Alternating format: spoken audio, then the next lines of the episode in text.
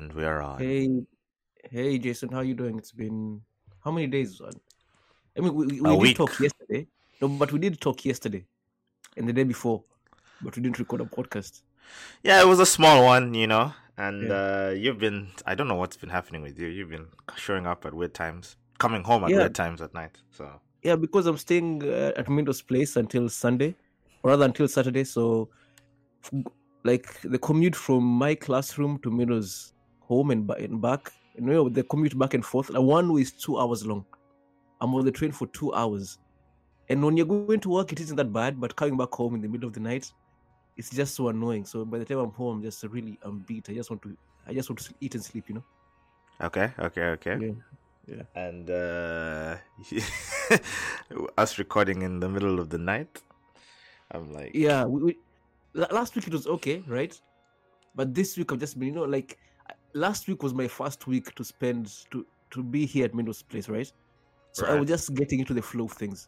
But this week I feel like, you know if I had to stay here for another month, man, I would I couldn't do it. I can't do it. I can't.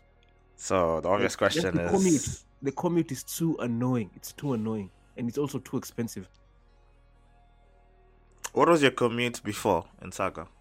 Uh, so from Takeo, Takeo Onsen Station, like one of the school that you went to cover, to Mhm. to Kanzaki, where you, which I used to live, was seven hundred and sixty yen one way, right? That's an hour. No, that's like an, that- mm, under an hour, right? minutes, forty-nine minutes, Yeah. give or take. But right now, from Mindo's place, which is Karatsu, to Takeo, which I'm covering, which I'm teaching this week, is one thousand three hundred and ten one way.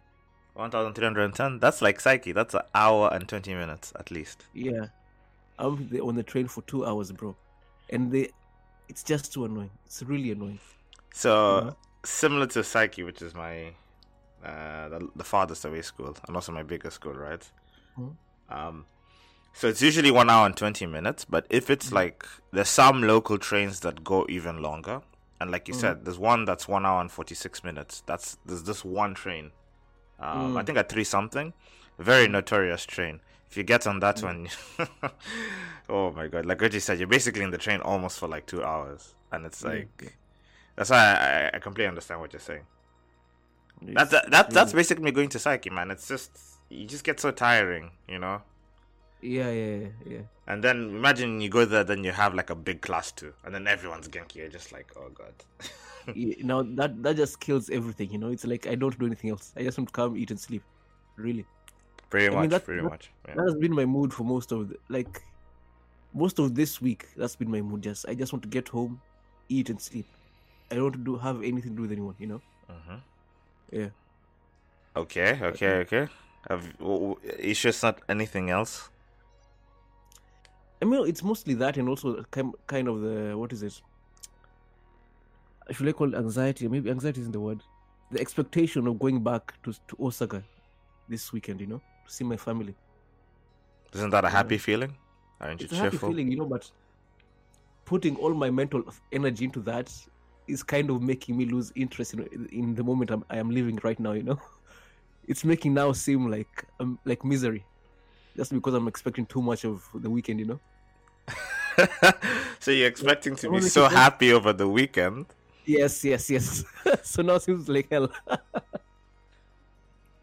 You basically you're saying you can't wait that's what you're saying yeah, I can't wait. I can't wait. Yeah, I can't wait. So like now everything else seems like nonsense, you know. Like ah fuck, I can't wait to get out of this place. I can't wait to to be done with saga. I can't wait to go to Osaka, you know. I definitely understand what you're talking about. 100%. Mm. I am the. Uh, my morale in Pepe has been. My morale in our company has been down. But I guess it's Mhm. for almost everyone, right? Because of like what Corona did to many people. Like Yeah, yeah, yeah. being stuck indoors, you're not really allowed to go out, and you know, there was that uncertainty will you be able to keep your job and everything? Then, on top of Mm. that, we got like loads and loads of makeup lessons, right? yeah, yeah. So, in our company, what happened was when lessons were cancelled, Mhm. lessons aren't really cancelled, cancelled, right? So, w- they get cancelled on that given day, but they're basically rescheduled for another day. And that's what we Yeah. call makeup lessons. And those makeup lessons, because they have to coincide with normal lessons. So basically, you have your normal lessons, and then the cancel classes. So those cla- cancel classes become the makeup lessons. You have to do both the normal lessons and the makeup lessons. So you have to find a way to s- squeeze it in your schedule. Yeah. And what happened was that people were doing people were doing seven day weeks, you know, seven day work weeks, which is not supposed to be allowed, you know.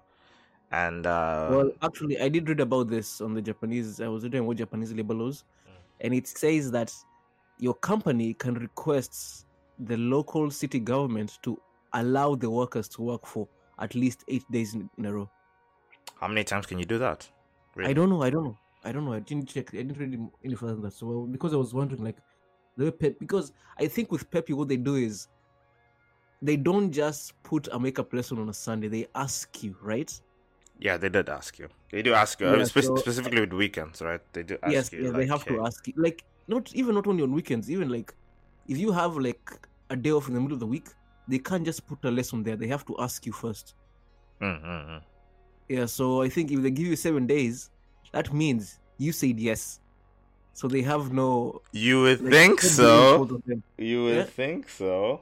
Some people were just yeah. given like six, seven days straight up because there's just No, nothing else you can do. There's no other way to fit it into their schedules. And then you, because you know it's. Corona, you don't want to lose your job, right? You're just like, okay, can I? I can't even say no, can I? Right? I mean, but but you can because I was always asked, "Would you want to work on Sunday?" I always said no. I just said no.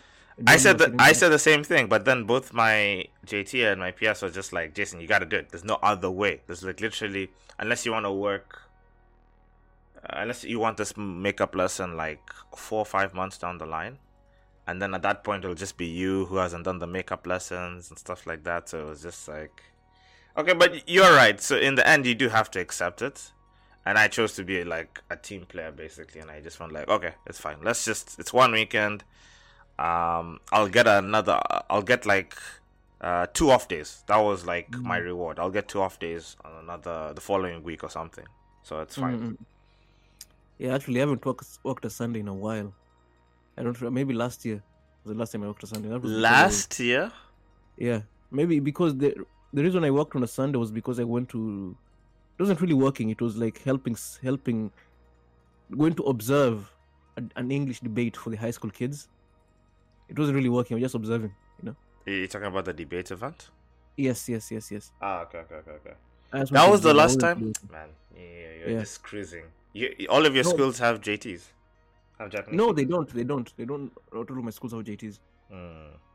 But I, like I told you, like okay, so with the makeup lesson, what I will do is I will ask the JTs. I don't do it, do it on Sunday, but you can set them up before or after my lessons on regular teaching days, and what did what happened and it worked out. Like I was like maybe if I have three classes, I'll have like one makeup lesson before the three classes begin. So instead of three classes, I have four classes in a day. Hmm. i Yeah. i did that And for like one- one or two schools And there's one time I went to an extreme, uh, an extreme case where I, I told a JT just put six classes on that day, just put six classes because because I want to be done. I want to be done with them. you didn't want to work on the weekend or anything like that Yeah. right And yeah, the JT was cool. She actually just put six classes. I mean, it was it was it was really exhausting, but it was worth it because after I finished those six classes, I was done with, my, with my makeup lessons. Uh huh. Uh huh. Yeah. Nice, nice, nice, nice, nice. Okay, so I guess you are definitely in the people who are like what? One of the better off people when it came to that period. Because I know a lot of other people who were like suffering. Even I, I wasn't doing that bad, honestly. There was just Mm. like one month, which was really, really tough because Mhm. both of my biggest schools had makeup lessons. And Mhm. I was doing exactly what you were doing. I was basically working even earlier. So I was doing two, le- two or one lessons um, before like the average day started. Okay. And what happened was that like I was starting at like two thirty or three forty five for almost the entire Mm. week. I was Yeah. like, damn man, you know, it was it was a little bit tough. Like again, big school, so it was like ah. Mm, mm, mm. But then we, we got through it somehow, you know. If you, I think there's uh, I think if people decide to get through things, I think human beings, like if human beings just decide that they're gonna get through like something, they will get through it. I, Yeah, ge- sure. I I genuinely believe like the human spirit is like a lot more stronger than most of us can even imagine. Of course it is. I mean, if you have people like Goggins, you have people like uh, just the, a regular athlete. It does. It doesn't take weakness to, to get there, right? hmm I mean, some of these people, athletes, can accomplish the feats that you and I can only dream of, right? Hmm But the fact that they can do it means that you and I have the power to do it also. hmm But we lack the discipline, you know. we lack the, the re- resolve to do those things, you know. Very much discipline, discipline and Yeah. resolve, probably. Yeah, yeah. that's what's Yeah, so, been. like- I've been Mhm. missing workout days. Uh, quite quite a bit this month. Mm, mm. and um it's been mostly because I, I just want I want to leave Oita. I want to go do some I want to go do something else honestly. I, I think it's it's more of like maybe I'm tired of my room, you know. Ah, okay, okay, okay, okay. You just need a change of, of space, right? Yeah. Yeah, I just want to go do something, man. Like Yeah. that's why even when going to like some of my classes, I was literally doing the bare minimum. My my morale was like really low, man. I was just Mhm. like, just the holiday come. I want to go like do karaoke. I want to do something, man. I just want to do something, just not this. Mm. Because Mm. I don't know if I told you, was this the last episode or maybe it was one of our calls? It was literally Mhm. just like work, home, work, home, work, home, Yeah, yeah. work, home. Um, I've not been going out, so work, home, work, home. And like the very few times I do go out, like an Mm. NT wants to like go get a coffee or go get some lunch or something like that, I'm like, oh, I feel like I can breathe for like a moment, you know? Mm. and I'm like, probably a lot of people who are like still going through like national lockdowns during this Corona phase Wait. are experiencing similar things. Not in Japan, like in the whole world. Oh, okay, okay. There's other people Ah, ex- okay, okay. experiencing similar things. Yeah, So- yeah, yeah. We we gotta find a way, man. Uh, we know we will find a way. We'll always find a way. Anyway, the holiday is right here, and I'm much Yeah, better just now. You know. starting starting on next week, right? We're Yes, good, yes, yes, yes, yes, yes, yes. Literally, like tomorrow is my last day of teaching. You don't know how happy that makes me. That makes me so happy. Mine is the 23rd, man. Jesus. It was funny because my PS was making a joke Mhm. with us about how like oh you know there's one poor person one poor soul who's gonna be working on the 23rd literally the last day before like you know everyone's released for the holiday right the last possible day you can work in the company and I was laughing I was like oh that poor bastard turns out turns out it was me and I was just like, uh, I was just telling my PS, he tricked me, he baited me on that one. He was like, no, Yeah. no, no, I didn't know. Even I didn't know who it was. and I was just like, he's a liar. uh, it's fine. It's fine because um, it's two lessons on in one of my Mm. favorite schools. It's one of my favorite days in one of my schools, so I don't Mm. mind. I'm literally just gonna go there and play, and it's Christmas lesson, so it's like you're just playing games, man. As long as they're able to say what this is and what that is, you know, this is a present. Ah, you're done. You're done, man. you're done. This is Santa Claus. Yeah, brilliant. And then obviously, like, just the card. That's it. Christmas Mm. card. Did you see, um, did you see about this? You know, Hungary. Have you been following Hungary at all? Hungary has been, like, pushing hard on anti homosexual laws and Hungary? regulation. Yeah, Hungary, Hungary. I, I man, I know. The only thing I know about Eastern Europe is Mindro from Lithuania. That's it. Wait, you know nothing else? No, I just know the basic stuff. Uh, like, man, no, like here's the thing. I'm gonna be, I'm gonna be straightforward with you, Mindo. Sorry, Jason. Sorry, Jason. Jason. Uh huh.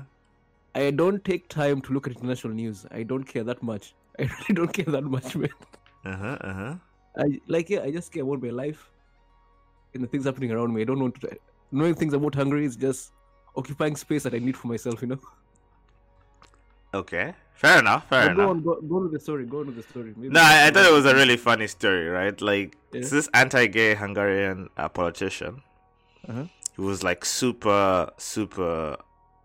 He was pushing, like, he was hard pushing this agenda of like, he wasn't straight up saying like homosexual people shouldn't be allowed to do this, this, and that. Basically, just taking some of their rights straight up. Mhm, mhm. But he was insinuating a lot of things, and he was pushing laws that would essentially take away a lot of their rights, like marrying and stuff like that, right? Mm, mm. And then I think it was like almost 15, almost two weeks ago, he was mm. caught in a 25 man orgy What? by the police. And like he was literally caught trying to jump through the window. Holy, you know, like it's like a meme, right? Whenever someone is so anti-gay, they always turn out to be the gay person, right? and, and you know what's funny? The party itself, mm-hmm. Literally, like he forced him to resign, obviously, right? Yeah, and said yeah. that he has to settle personal issues. And that's it. And both him and the Yeah. party have refused to comment on it at all. It's so funny. Oh my Jesus. god. Why does 20, that happen? Like the people who are 25 so man. strongly anti-gay are always gay. 25 man orgy. Jesus. What does that even mean? What does that even mean? 25 Yeah, people. Like, how does that work, That's, by the way? that's, that's a long fucking train. That's a long fucking train. That's a- Yeah. it's like, how do people even set this shit up? Like, how how does this work online? I, I just don't know. No, like, I'm trying to understand the logistics, you know? a WhatsApp group, you know, a WhatsApp group. like keep adding people. Like, hey, Jason, you're doing this thing. Oh, do you know someone else who I don't join? Oh, I know someone. I know.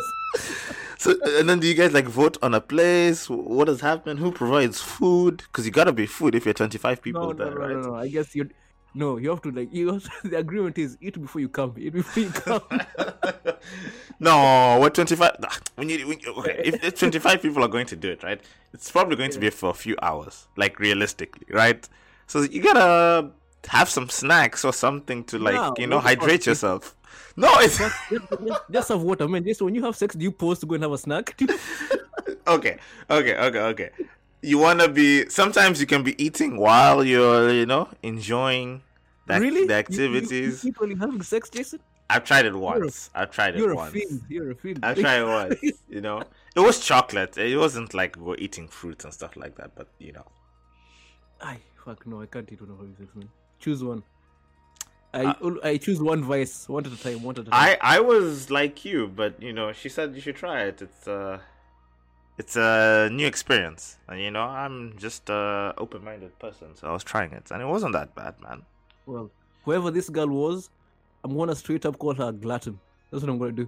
Anyway, it wasn't like we are having full-on sex. It was more of like we are playing around with each other, not like, yeah. Yeah, man. I wouldn't go that far. That's crazy, bro. That's crazy. Eating It's sex. it's That's fucked up. What do you That's- mean? But people have been really fucked up, mixing out of all the fetishes, right? Isn't that one like one of the more like understandable ones? Nope. Nope. Are you joking, Oscar? You must be. I know you're trolling, man. Like how? There's some really weird ones, like feet and like I don't know, ears and like. But you know, all all those things, right? The goal of all of those things is sexual excitement. But like eating and sex, it's like sexual excitement plus what plus what? So it's one of the most satisfying, two of the most satisfying feelings, right? You're mixing sex with like um the fulfillment of like you know I- uh, I quenching say- quenching quenching your appetite you know so like I will say, I will say that other than sex, the most satisfying feeling is taking a really good shit. Okay that is that is number. Then, then, thinking about this, I will imagine, I see why there are some people, and this is a very extreme, extreme fetish, where people shit on other people during sex. yeah Now that, despite it being very disgusting, I can see the pleasure in that. I can kind of understand the pleasure of that. this is how i know you're trolling like you can see No, the pleasure in that but you can't see the pleasure of like, like- eating like having like maybe ice cream or playing around with like chocolate and stuff like that you can't see the pleasure in mixing that kind of no. I don't understand the pleasure of eating and sex. I don't. I don't feel f- to feel something. No, I just don't. I don't get it. I, I really don't. I really don't. Hey, but I'm just. This is just my opinion. It's not a fact. Just my opinion, right? And it's, even the thing. it's a really taking- fucking weird one it's a really fucking even- weird opinion dude even the thing with taking a shit. I'm not saying it's good. I agree. it's disgusting. it's disgusting, right? However, I understand why someone will find that ple- pleasurable. Because Okay. I know when I really want to take a shit and how good that feels. Okay, okay. Yeah, then combine that with, with sex, I imagine it's gonna be even better. So, so I don't. I, I, I'd say the same thing to you, right? Mhm. Ignoring, I think it's still a very weird opinion, but okay. Mm. Look, it's like, look, uh, one of the best feelings is when you're hungry and you eat a very good meal. Mhm. And you combine that feeling while you're having sex or you're being pleasured sexually. And then bam, you get this like Yeah. this this No. orgasmic experience. Okay, not for me then. Not for me. It's not for me. I you? don't try that. Yeah, I don't try that, man. Yeah, you just want your your Even- ghost. even- even you- the shitting, I don't try. I don't try. I, I can just imagine why someone will enjoy that. I just don't try it though. I'm not willing to go that far, Uh, but I can imagine why someone will, will, will do that. So you brought up a- okay. So here's the thing: where do you think a lot of these fetishes are born? You think it's purely because people are just trying to like? It's the search for new excitement, new horizons Yeah, I mean, like, in the sexual landscape. yeah, for for I th- I don't know where fetishes come from, but I can I understand sexual curiosity, right? You're with one person for several years. You can only, you know, missionary is gonna only gonna be fun for so long, right? You Mm, have to do something else. mm, So if you if you're in a couple, you're you're, you're dating or you're married, you might you're definitely going to put, try to push the boundaries further and further, right? mm, I I know so because I will do that. Just keep it pushing it further and further, right? mm. But when it comes to fetishes, I don't understand. Is it a mental thing, a psychological thing? I don't know where fetishes begin. Mm. Do they begin in childhood, or is it just watching porn when you're when you're an adult and something and something snaps? I don't know. I don't know. I don't know. Mm. Yeah. And where does it start? You know, it, it's funny because I have a story for you, by Mhm. the way, Mhm. but I want to s- hear some of what some of the stories that you've probably seen or some of the stories you've heard. Uh, mostly because, like, I've seen some of these Japanese kids, right? They Mhm. already have some of that curiosity when it comes to like maybe not sex, but nakedness and like the opposite of sex, even from a very young age. Like Mhm. there was a girl specifically, right, who Mhm. was like. See, she was touching this other boy, right? And she Mhm. was basically feeling up. This is like, what level was this? This was like yellow, right? And I'm just like, s- the- the- I, I stopped them basically, right? Mm-hmm. And then she, later on in the lesson, she was like, oh, sense the chin chin, sense the chin chin, when she was just like, you know, pointing at my penis and stuff like that, right? Mhm. And I'm just like, how does she know these things? You know, I I was looking at her, and it Mhm. wasn't like she was doing it from like, because she was trying to be bad, right? She was doing it because it seemed like she was genuinely curious. You know? No, it's not. There's nothing to be curious about. Like, come on, like you know this in Japan, kids shower with their par- take a bath with their parents for many years, right? So of oh, course, Oh, they do? penis before. Yeah, of course, she's probably taking a bath with her dad.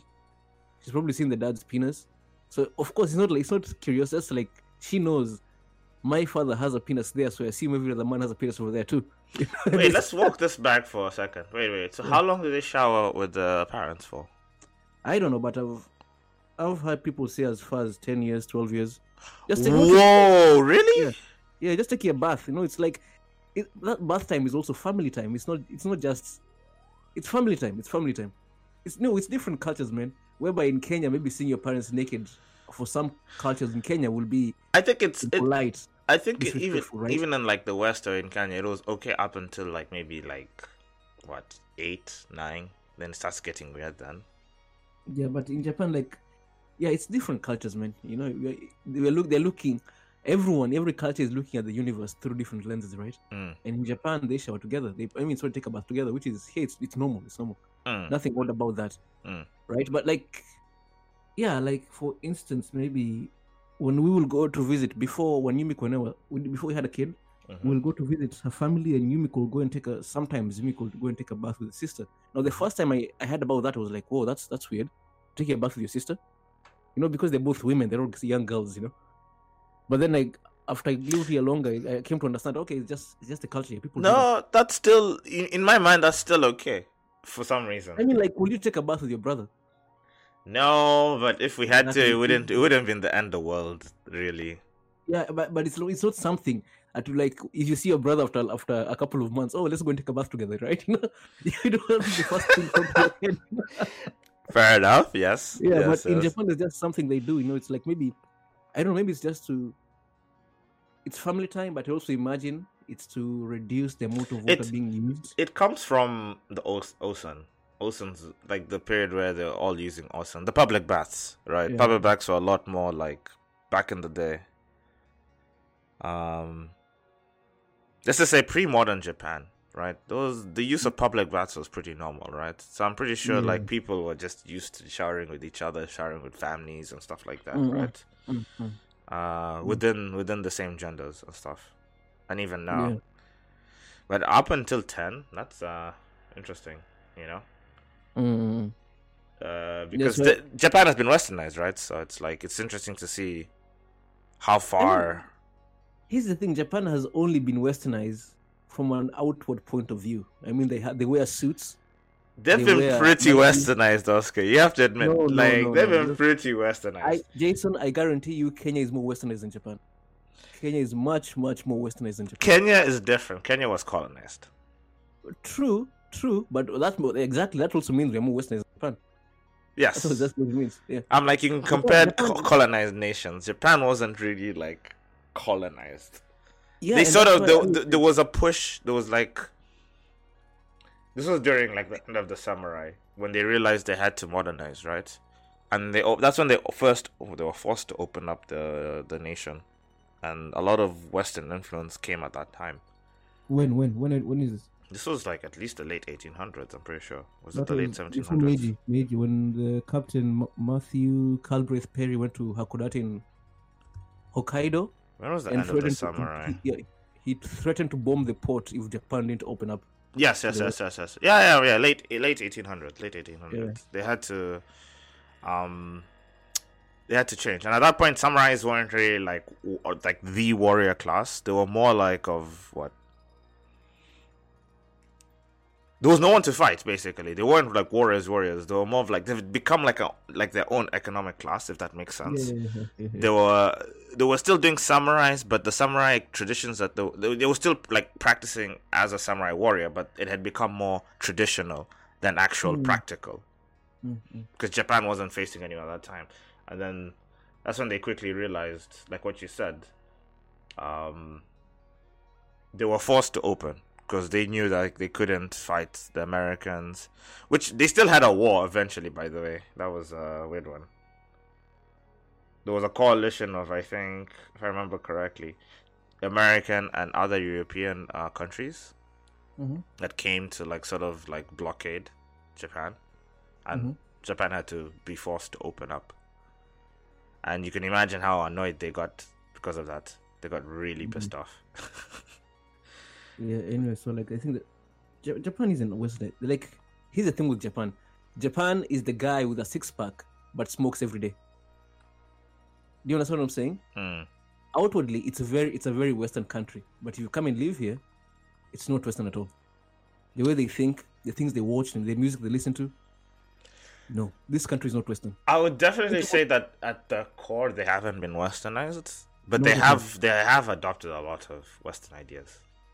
I mean, like, of course, it's democrat. It's the democratic democratic country, right? That's a Western idea. Yeah, it is. Like The the emperor is still there, and it's, the royal family is still there, but like no one really. They're more like figureheads, ceremonial ceremonial, Mhm. yeah, ceremonial, cultural type thing, rather than them actually having power, right? Yeah, I mean, but they they do have power. They, they have social power. They don't have And they have money, lots of money. yes and health money, which is which is also that's also power in its own right. Yeah, But still, so Japan isn't. Kenya is much, much, much more Western than Japan. A hundred percent. I don't. 100%. agree with that. I agree with you, hundred percent. Kenya is like, Kenya is like the capitalist capital of, of East Africa, maybe even the whole of Mhm. Africa, man. Kenyans are straight hustlers, straight hustlers. That's the one thing I I completely like. If only we could use that pure entrepreneurial spirit hmm and push more positive things because I feel like that entrepreneurial spirit nowadays it's just like it's like rogue. Like people just take any opportunity left, right, and center just to make yeah, money. everyone just eating, eating, eating, eating, eating. And it's like I know you're not supposed to really judge how people put money on the table, especially when it comes to like important things. Money for like don't judge how people make their dues because that's just how they have to. They have to do whatever they have to do to survive. But you know, Yeah, yeah. sometimes you you do have to judge them. There's a limit to that, you know. Like for example, did you see the BBC documentary of the baby stealers? The baby stealers. Yeah. No, I haven't seen this. Apparently, this has been uh, a low. It's been ramping up in recent years, but it's been like an Mhm. underground, almost like a black market business in Nairobi, in Nairobi and some of the other like big cities where Mm-hmm. babies are stolen from hospitals. Babies are stolen from like people on homeless people on the streets. And then what happens? What do they? Do they go to clinics and they sell them. They sell them to other people who are Who are childless? childless. Uh, they don't want to go through orphanages. Um, they don't want to pay those fees, or couples that are barren. You know, Jesus. and it's like it's it's such a deep business that, that when you get the baby, you get a Mhm. fake certificate, birth certificate with it, and you can change the baby's name and everything, and that'll legit be your baby. Like you have like actual administrative, you have hospital people, you have uh local governments and administrative people in it, in on it too. Mm-hmm. And like when you watch the documentary, you'll see what I'm talking about. Like it's a whole, it's an actual business. This is a full system, like from beginning to the end. Like this cuts from the top till the bottom. You know, you have Mm. people, everyone's in on it. And then you have stories of like a woman whose baby was stolen live from uh, which hospital was it? What's the biggest hospital in Nairobi again? Uh, Kenyatta Hospital. Yeah, she, like her baby was stolen from uh, Kenyatta Hospital, like a day after she gave birth. Jesus. and the baby like it still has never been found. It's just the baby's just mm. gone. And i'm just like this is this obviously is like no one knows about these stories right? That's why it's like Mm-mm. becoming a big thing now. But can you imagine just one day after your kid is born the hospital just says sorry we lost your baby. What? Yeah. Someone, someone has to die. Someone has to die. right i'm just like uh, Someone has to you at the father at that point you literally just go buy a gun and you're Yeah. like Some, someone has to die, man. someone has It's to the die. nurse or the doctor. Someone's dying. Someone's dying. Someone is dying. Uh, someone has to pay for this. Like, no, it's not. You're not be like, oh, we lost your baby. Sorry. like, And that's like the thing. Like Kenyans again, Kenyans are so good at finding opportunities and capitalizing on opportunities, but like often than not, we, we don't want to draw the line or we don't know where to draw the line, you know? Like another thing Mm. was like have you seen the there's another documentary. Um the Corona Millionaires? I, you know, you send me the link, but as soon as you send me the link, I think the Kenyan government took the documentary off of YouTube, so I couldn't find it anymore. It's gone. But people, don't worry, I'll send you another. People have made copies of that documentary. Okay, okay, okay. There's a lot of like other links.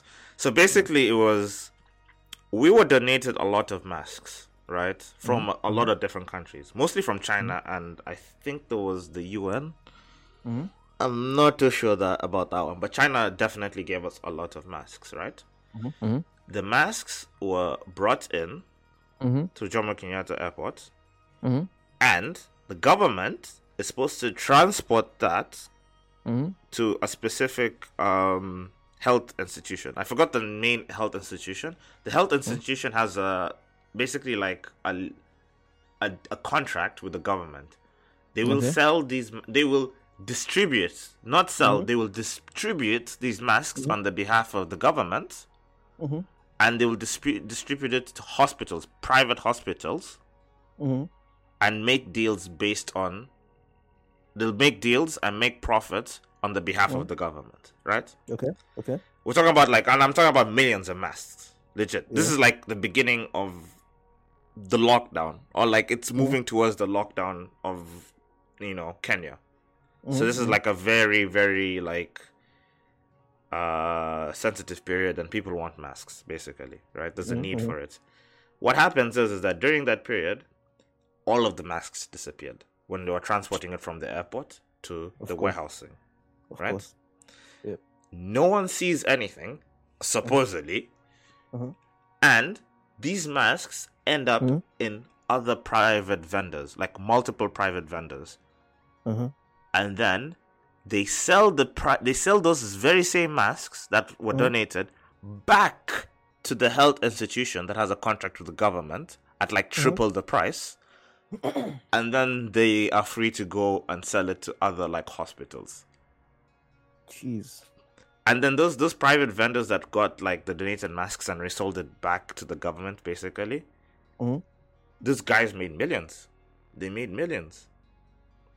And the whole documentary was just trying to see how deep this went because it was just like, how many people can actually like t- like steal like government property like that? You know, because again, these are donated masks that were basically for the nation. How, how many people can Yeah. actually do that, right? It's like Yeah. you must be dealing with some very, very well rooted people, you know, Yeah. people with some deep ties here. Yeah. And the fact that they can steal it and then resell it back to the government at double, triple the price because the government, Kenya hasn't planned at that point, right? So the Mhm. need for the masks was like, there was a huge need. Like everyone Mm. wanted masks. So the government didn't have time to investigate this properly. The government, the side of the government that actually wants to investigate, can't, right? So it's like, okay, fine, Mhm. we just make a deal real quick and we'll buy back all of the masks. Yeah. yeah. So it basically was like a huge. It was a huge heist pulled with donated masks, and it worked. And that was just the first time that happened. Was other things that were donated too that it happened. The the machines Mm. that you need in the hospital so that people can breathe on breathe properly if their lungs Yeah, have collapsed. Yeah. It happened with that too. And like I'm like literally, it's like you're like ah, you're reading these stories, Oscar, and as a fellow Kenyan, you're just like, look, I understand you need to make money, but Jesus, we're in the middle of a we're going too pandemic. Like. Like if Yeah. if this isn't the point we come together as a country, when will it be? Like, you want the country to like literally burn? I don't know. I don't I know. I keep saying the same thing, man. I keep saying the same thing. Kenya and most other African nations were just not meant to be. They were just not meant to be. We, we should have been left as just tribes scattered across the con- continent, living within our own tribal groups, Mhm. dealing with our own gods, our own religions, our own culture. But this thing of talking about Kenya, Tanzania, Uganda, that thing, it's, it's a lie. I don't think it will ever work out. It will never work out. It will never work out. So Never. you, so you've basically call, uh, closed the book on our nation. You're saying like this nation will just be in this weird perpetual state Yeah. of mediocrity. maybe maybe not forever but it's not going to change anytime soon i promise you that I believe when young people, when our generation is old enough to take over, things will get a little bit better. you think so A little bit better, yeah. I think so. i've talked to people who are our age man and there was some people the way they talk it's the same way my father will talk man the same way my, From my uncle will talk people from that generation, same sort of rhetoric and stuff. yeah like people who are i've met people who are our age who talk like those older people right man i'm telling you this this thing we call tribalism in kenya that thing is implanted into people's minds you know the lucky thing about you and i is that we were born into families whereby both our parents came from two, two different tribes right Mm. so there was almost no room for tribalism to exist in that atmosphere right Oh yeah, you and are even, right. even if it even if it raises its ugly head it could be weeded out very quickly right because whatever one one parent might say about one tribe the other parent might be there to counter that, that point very quickly because because of whatever for whatever reason right they can do that but if you come from a, of a family whereby both your parents are one tribe and they keep saying something negative about other tribes as a kid growing up listening to all of that what choice do you have but to simply accept you know You are right. I never thought about that. You know, Yeah, like- even a lot of my friends. How many of my friends actually have that intertribal marriage? Like their parents No, are from the same. very tribe? few very few it's not as many as people think Yeah.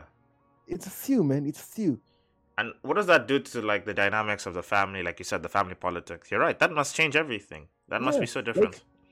i remember like in 20, 2013 i believe yeah 2013 when we had the elections in kenya right yeah, you and i were still part of the softball team, right, in the in the university. This is 20. You said 2012. 2013, 13. Ah, this is when uh, what's his name was running for his first term, right? Yeah, Uhuru. Yeah. And like, what happened? What happened is, I remember talking to one of our teammates who said he wanted to vote for Raila, who was the opposition party leader, right? Was this Tambo?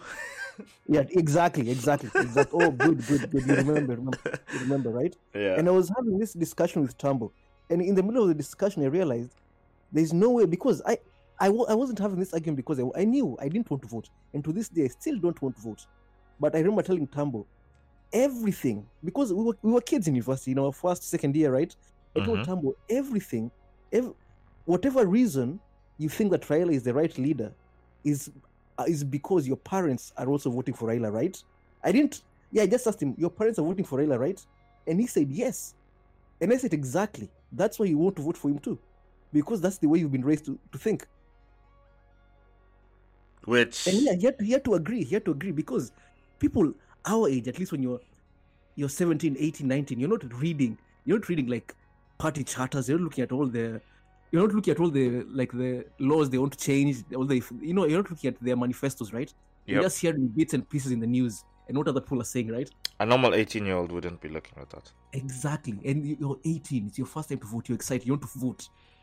But instead of actually going to do the research, you're just hearing what your parents are saying, what your friends are saying, right? Mm. You're not doing any actual research on the ground. You're Mhm. not even looking at the, at the government's, the party's website, right? Mhm. And then you're going to say so strongly from the bottom of your heart, I'm going to vote for Raila. I'm going to vote. I'm like, dude, do you know why you're making that choice? Do you actually know why? And it's like for people that age, it's like, I'm sure your parents are voting for the same guy. I'm sure. And I was always right. Yeah, I was always right. So I'm telling you, Jason, like Kenya won't change, bro. Kenya won't change unless everyone is forced to have an inter- inter-tribal marriage. You know, like it's it's part of the constitution now. You can't marry from your own tribe. I think it, it's that's common. That's like, that's like a common occurrence in the big cities. You know, Mm. I think it's when you go to the local villages that's where people is like, Yeah, in the local village, it's impossible. Of course, it's impossible. yeah, Mm. yeah, and that's where like a lot of the stereotypes are still like the the, like the really harmful ones are still perpetuated. You know. Mm-mm. Because in the city, like what you're saying, basically it's, it's like a lot of big cities. It's, it becomes a mixing pot. Mm. Different cultures, different people. You know, like Nairobi and Mombasa. And like, think about this, right? I remember in 2007 when Uhuru and Raila were part were part of the same t- team, right? The same party, right? Was this At uh, that time, ODM? ODM, yeah, when both Uhuru and Raila were in ODM. Mm. At that time, it seemed for the first time in Kenyan history, Kikuyu, the tribe Kikuyu, and the tribe Luos were finally going to work things out because they're like, they're both of their supreme leaders, their supreme gods, their demigods, decide to become friends. You know? You know, you brought up an interesting point. What is what is up with? It's not just When- Kenya though. It's like a lot of third world countries that just elevates their politicians to like yeah, they're demigods. They're demigods. demigod status. Like this guy is like Jesus. He's come to save everyone. You know, it's like we put all of our hopes and dreams into this one person, as if you know, like I said, they're like Jesus. They've come. They're like the the messenger of God, here to save us from our plague, from our plight. because like he like we have as africans we have or not or not say africans i will say the contemporary african man has no identity our identity just like the native americans was stolen by the, colon, the our colonizers so now we have no idea of what we are supposed to how, how we are supposed to be whatever whatever we believe we're supposed to be is just bits and pieces of it's just information what what should I put it? It's like it's like there's a book, right? There's a book. Hmm. The book is an explanation of how an African should be, right? But Mhm. what the the modern African man has is just like one paragraph from the book Mhm. because the rest was burned up by the colonizers, and we think this one paragraph is exactly is this, should show us exactly how to live. So- Because, like, think about this: all of our written text was Mhm. taken away and burned by the Europeans. Our religions was called devil worship and black magic. It's so bad that right now in Africa, in Kenya, if you actually believe in our ancient gods, people tell you that's bad. Don't do that. We are Christians. How is yes, yes, yes, yes. You know, I actually got so tilted. I was. This is an argument I had like a year and a half ago with my cousin. He's like, because we were having this random conversation and like something. I don't know some some some some specific moral issue came. We're having like a, a argument about morals, right? Mhm. And then he says like, ah, but you know, we can't do this in our country because Kenya is a Christian country. And I was just like so tilted by that. I was just like, bro, Christianity has only been in our fucking nation for at least 80 to 100 years. 100 years ago, our ancestors, our family were in huts. Okay? Yeah. Do you under do you really understand that? Do you really think about just think about that for a second, you know? Yeah. Literally this religion is like it's literally the same like our grandfather, our great grandfather's older than this Mm. religion being in Kenya. Has been around longer. Just think about that. Yeah. Ah, But like you said, it's, it's it's we're so well indoctrinated, you know? Yeah, I'm telling you, like, there's no African identity, bro. There's, it's gone. It's gone. We are fighting with ourselves. Our core has been taken away from us. And it's it's not just us, man. Like I say, it's, it's many people. It's the Native Americans. It's I think it's even who, who else? Maybe even Chinese to some degree. Uh-huh. Man, it's everyone. It's everyone. It's everyone. The only people who've kept their thing is maybe the Europeans. Scandinavians, the Europeans, you know, those are the only people who have kept their thing because everything that is in the world right now started there, you know. Europeans, um, Americans are able to create their identities from scratch with um, very little trouble, I would say. No, but they're not creating the identity from scratch because Americans like to they they hold their ancestry to such high high regard, whereby they say, "Oh, my name is such and such, and I have German French ancestry." You know? Huh?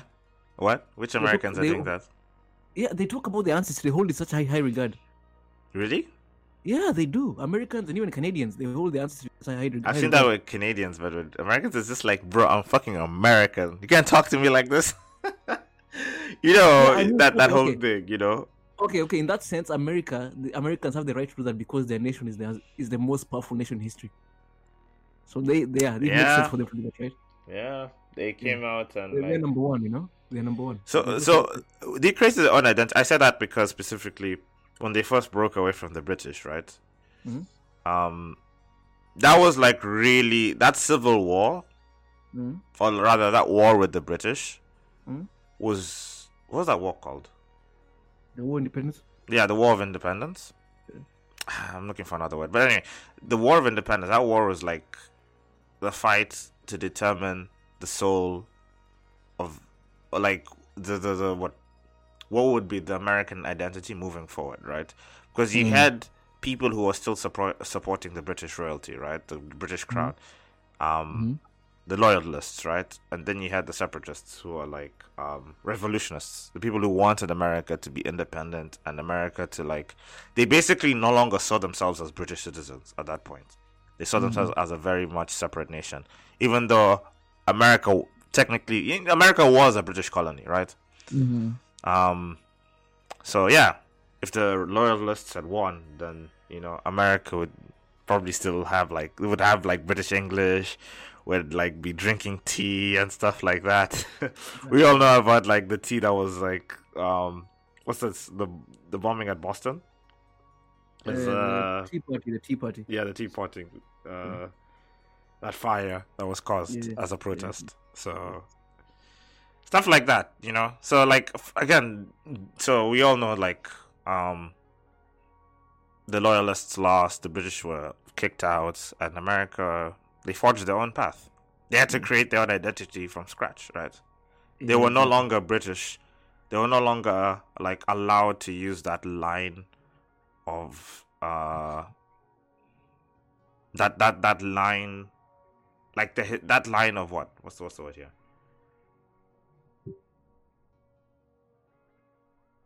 I don't know. anyway point is they weren't allowed to like be british people anymore so they had to Mhm. become something else Yeah, yeah. and uh how many countries actually have gone through that sort of like metamorphosis that change where it's like they yeah. they're You know, like- forced maybe someone can tell me. Someone could, of course, tell me if I'm wrong, right? But I do believe this. In Kenya, we have the our history books say that Kenyans fought for the independence, Ah man, which is one. true. Kenyans did fight. The Fred people, Bing- the Mau Mau. uh, The Mau Mau fought, yeah. Yeah. However, our independence was given to us. We did not take it. It was like a deal. It was, was a made. deal. Yes, it was made of a deal. a deal. deal. It was like, hey, we are going to let you guys rule yourselves, but we want that land for 999 years. And uh, British uh, people, British people who choose to stay can stay. Yes, exactly. So we were it was like, there's no such thing as we took our independence. No, no, no, no. We were given. We made a deal and we were given. Well, so it's like, that's why, like, we have Kenyan, we have British troops in Kenya, right? We can't, we can't chase them out. They're there. They're there. hmm So we speak British English. Yes. Right. We study everything in Kenya, like science, history, geography, chemistry. We all we study all of that in English, not in Swahili, not in Kikuyu, not in Luo, not in Kalenjin. It's all in English. What are our The official languages? Yeah. The only other time we speak Kiswahili is during Kiswahili class. How fucked up is that? How fucked up- You Yeah. do have a good point. Like you hear Kiswahili a lot outside of school, but when you enter mm. school, it's like a British English bubble. If that makes now, let, sense. let me, let me even ask you as a simple question. What's chemistry? How do you say chemistry in Kiswahili? I don't know. Neither do I. Neither do I. Neither do I. How fuck? How how how do you say vitamins in Kiswahili? I don't know. Neither do I. Neither do I. But um, this is supposed to be my first language. I can't. I can't write a book in Kiswahili, man. I can't write a book in Kiswahili. Man, I, I watched some Kiswahili movies, and I'm pretty sure I understand Japanese movies a bit better than that. Oh yeah. Oh yeah, yeah. yeah. I I've I've almost I've basically reached that point too. It's Yeah. just like my Japanese is like starting to edge a bit better than my Kiswahili. And it's like Yeah. I can't even I can't even admit this to my parents because I know oh my god the the words the, the the the word beating I would get from them the verbal uh, No. beating I would get from them But, but it's like, is it your fault, really? Is it really your fault? Is it your fault? Or is it Mm. the society you grew up in? We, you know what's funny we had this conversation with another coworker Yeah. she's she's from Ireland right Mm-hmm. but her family is from Zimbabwe Mm-hmm. and she doesn't speak the language Mm-hmm. so every time she tries talking with her family Mhm. there's that awkwardness she can't communicate properly and Mm-hmm. sometimes she gets made fun of by her cousins Saying that she's oh you know she's like that british person stuff like that she's Mhm, not british mhm. but she's trying to be like uh, a european is what they try to Mm. make fun of her because she can speak Mhm. good english and i'm Mhm. just like bro that was pretty much me in a lot of situations even back home even when trying to talk with my like my great grandparents which was like Mm. they barely even understood kiswahili so now like Yeah. communication was basically almost impossible Yeah. and it just always felt what? It always felt horrible. It always felt horrible. It always felt like you've lost there's a part of you that you will never understand. Even though it's Mm. supposed to be there like it's not. Mm. and you don't really know what you can and can't do right? To like get it back. And it's not just us right? Like it's a lot of, it's it's not just like the two of us is what i mean. It's like there's a lot of people in our generation right it's like they've almost been left hanging right? Like what you said because they've been so well indoctrinated in this like western what? Western norms western language western Mm. system. Mhm. there's been a slight there's been a slight what? It's like they've been cut away from their roots Yeah, yeah. and There are no roots, man.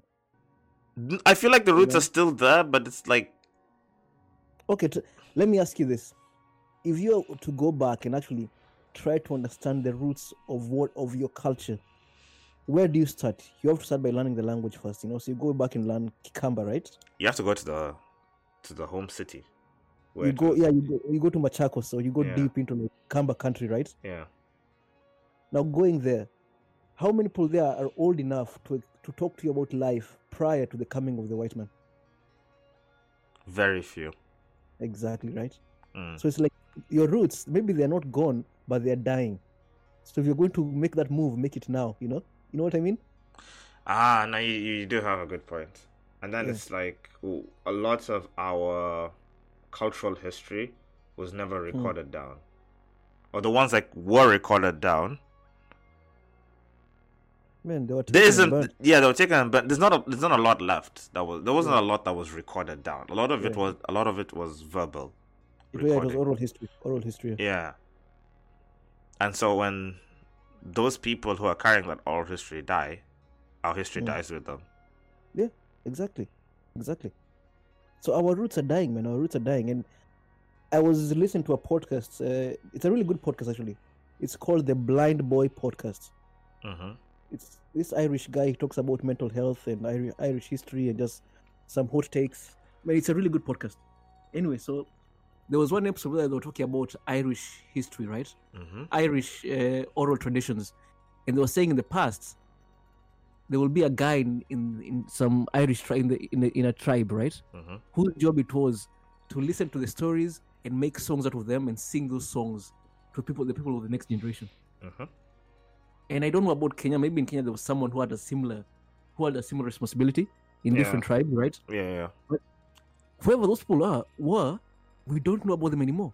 Like where even where Oscar, a Kenyan, a Kalenjin, an Embu has to guess that maybe that person existed. You know, we know nothing about our culture. Nothing. Nothing. And we're, we're talking about saving Kenya. How can you save what you don't even you know nothing about? The famous quote of um, you need to in order to know where you're going you need to understand where you're coming from Yeah. Do we know where we're coming from, man? Do we know? no Or we like, don't is- think about this. You know, like, like you, you're talking about Japan being westernized, right? But think about this. Japan has its core. So when Japan grows, they're not just trying to mimic the West. Actually they know what to take from the West and what to ignore, right? But Kenya, when people talk about developing Kenya, the first thing everyone says is like, we can be like America, we can be as powerful and as like every nice have nice things like America. That's what everyone says. Right? It's just like we can be like them. We can be like them. Right? That's what Kenyans do. Being good means being like them. I, I will say something that's very sad but Yeah. i generally do believe it we were turned into small people this is not obviously like physically small people I know. Yes, yes. I know what you mean. I know what you mean. we were turned into small people because small people are easier to control they're weak Yeah. right Yeah. and the consequence of this is that now even our dreams are small Yeah. Like it's there is no there is no way Kenya can become anything if we are the way we are right now, man. There is nothing for us to be. Because we don't know, like you said, we don't know ourselves, man. We don't know ourselves. We don't know where we came from. We don't. And like if you- when someone makes that point of, oh, go and learn your go and learn your history. You know, people love making that point, you know? Especially when I talk to them about like what I'm telling you right now, like, hey, Kenya is going nowhere people tell me go and learn your history. And I'm like, okay, well, then where should I start? Where should I start? You tell me. You seem to know. You just have to go to, like you said, for me, it'll be going to Machakos and talk to people. Exactly. But even the people who make such points, you know, like, do they actually know their history? I don't know. I, I think any, anyone, most people who are who are our age, right? Kenyans who are our age, don't know enough about their own history. Yeah, yeah, yeah. Actually, Even with know, the people, like, even with the people who have the language Mhm. uh, on lockdown, like they can speak their own language. Mhm. Even with them, you start to see like they're even there being cut away from their own roots exactly. yeah. The how, how how does the tribal language exist in a landscape where a business landscape like Nairobi where everyone is speaking English? it can't exist because the language didn't didn't evolve in such a you know, such a place, you know. Yeah, the the language it's it's it's an inept tool in a landscape like that. Unfortunately, I, I again I don't like saying things like this, but it is an inept tool. Yeah. You yeah. don't need it. Yeah. The Yeah. British, the British schools, as weird as they sound, do make sense for the system Mm. that they're preparing you for. Yes, yes, yes. Yes, I mean it's it's a European system. It's a capitalist system. It's not. Yeah, And our society is a capitalist society. exactly, exactly. See, you are being prepared for something, you know? Yeah. If you take your tribal language there, who are you going to talk to? Are you going to go talk Mm-hmm. to, like, I don't know, investors or these other business people in your tribal Yeah. language? So so maybe the, the thing is like over time, over the evolution of of tri- of cultures in the in the world, all cultures tended to interact with other cultures, and some cultures will, will absorb other cultures, right? hmm And that has been happening since the beginning of of humanity, right? Yep, civilization. And- yes. Yes, and maybe the the end goal of this thing is there to be just one global culture, not Kenyan culture, Japanese culture, just one global culture whereby we all speak the same language. So we all have the what's same deals. what's the end goal of Kenya, Oscar? What's the end goal? maybe like Kenya is one of those cultures that's gonna be absorbed, absorbed, like or, or absorbed and vanishes and vanishes. It's one of I those cultures. it pains because it pains my heart to hear things like this, Oscar. It does. But but but this happens. It's not like Kenya is the first culture to be absorbed by another culture, right? Yeah. This happens all the time. So some cultures just vanish. They just vanish. they die. Like how many Cultures die. like- yeah, how many cultures do we read about in history books that like oh fuck, what happened to them? Oh, they're gone. I mean, like they were taken up by someone else. Yeah, You know, the, like, the ants, like this- the predecessors, not predecessors, the Yeah, successors still exist, basically. yeah. Like In, this- in- have you watched the bloodline still exists, but the culture itself is dead. Yes, the culture is gone. So they, have you, there's this movie called Hell or High Water. Have you watched this movie? That sounds familiar. It's a really good movie on Netflix, and there's one there's one scene whereby there are two Texas Texas what Texas Rangers right sitting next to each other. One of them is a white guy, the other, and the other one is a Native American, right? Mm.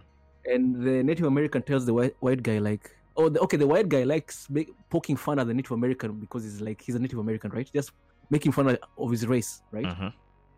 And at one point, the Native American guy says, like, we've all been Native Americans. Even you white people, you, you were once Native Americans to someone else. And those people took your culture and forced you to submit. And right now, these people in America, white, black, everyone else, they are also Native Americans. But it's not the people who are taking their culture away from them, it's the banks. Yeah, yeah, yeah. and it's like it's true like cultures some cultures just die out right now in it's not like kenyan culture is dying out it's like it's kalenjin culture. It's kamba culture. It's luo culture. You know it's you know it's starting it's in bits and pieces here and there right? Yeah. Like, and maybe funny enough, like how the the ice caps are melting. You know, bits and pieces slowly fall into the ocean, melted away forever. exactly. And like i remember when i was in high school i read some there was a there's a tribe in kenya called iteso right? Iteso, what's that? Iteso it's like they live in like near El, mount elgon in like near rift valley right Okay. and I was reading back then in when I was in high school that at that point in time there were only about 200 people in the world who speak that language. 200 people. That means it's dead. That, that, that, that culture is dead already. It's gone. It's gone. It's finished. Yeah, it's on a lifeline. Yeah. it's literally, it's literally in like ICU right now. Yeah. And now, that, so let's say that's gone. Next, it's any other tribe with less than five, what, 50,000 people. That's next. You know? Maybe Turkana is next. Maybe fucking Borana, are next. I don't know. But- everyone is losing. Everyone is dying, dying, dying, dying. And maybe when all of these people die, now there's just going to be one Kenyan culture. We will just speak English and Swahili, right? But then even this English and Swahili is going to be absorbed by a much larger culture, which is maybe the Chinese culture and the Chinese capitalism or communism. Because right now the youth, they're already been taken by American capitalism, which is which is fucking Instagram and Facebook and Snapchat and all these things. TikTok Right? is Chinese, so yeah, you're right. No, no, no, TikTok. Oh, yeah, I'm going to that. TikTok is the next step, coming from China, and now China is building all over railways. All they, they're opening shop all over Kenya. People are actually learning Mandarin in Kenya right now. They're, So they're talking is it gonna about they're talking about putting it in schools. That has been a conversation, and I'm just like, oh, you know, the Chinese overlords have a hand in our nation Exactly. now. Like, how long is it gonna be before they actually just take over everything? Whereby now there's no more Kenyan culture. We're just like, we're just like, what is it? A protectorate of, Chi- of, the, of the Chinese government. You know, Where uh, of course, this is an extreme case, but it can happen because cultures do die out. And from the way I'm looking at it, Kenya is one of those cultures that is vetted, is being vetted right now for death. You know.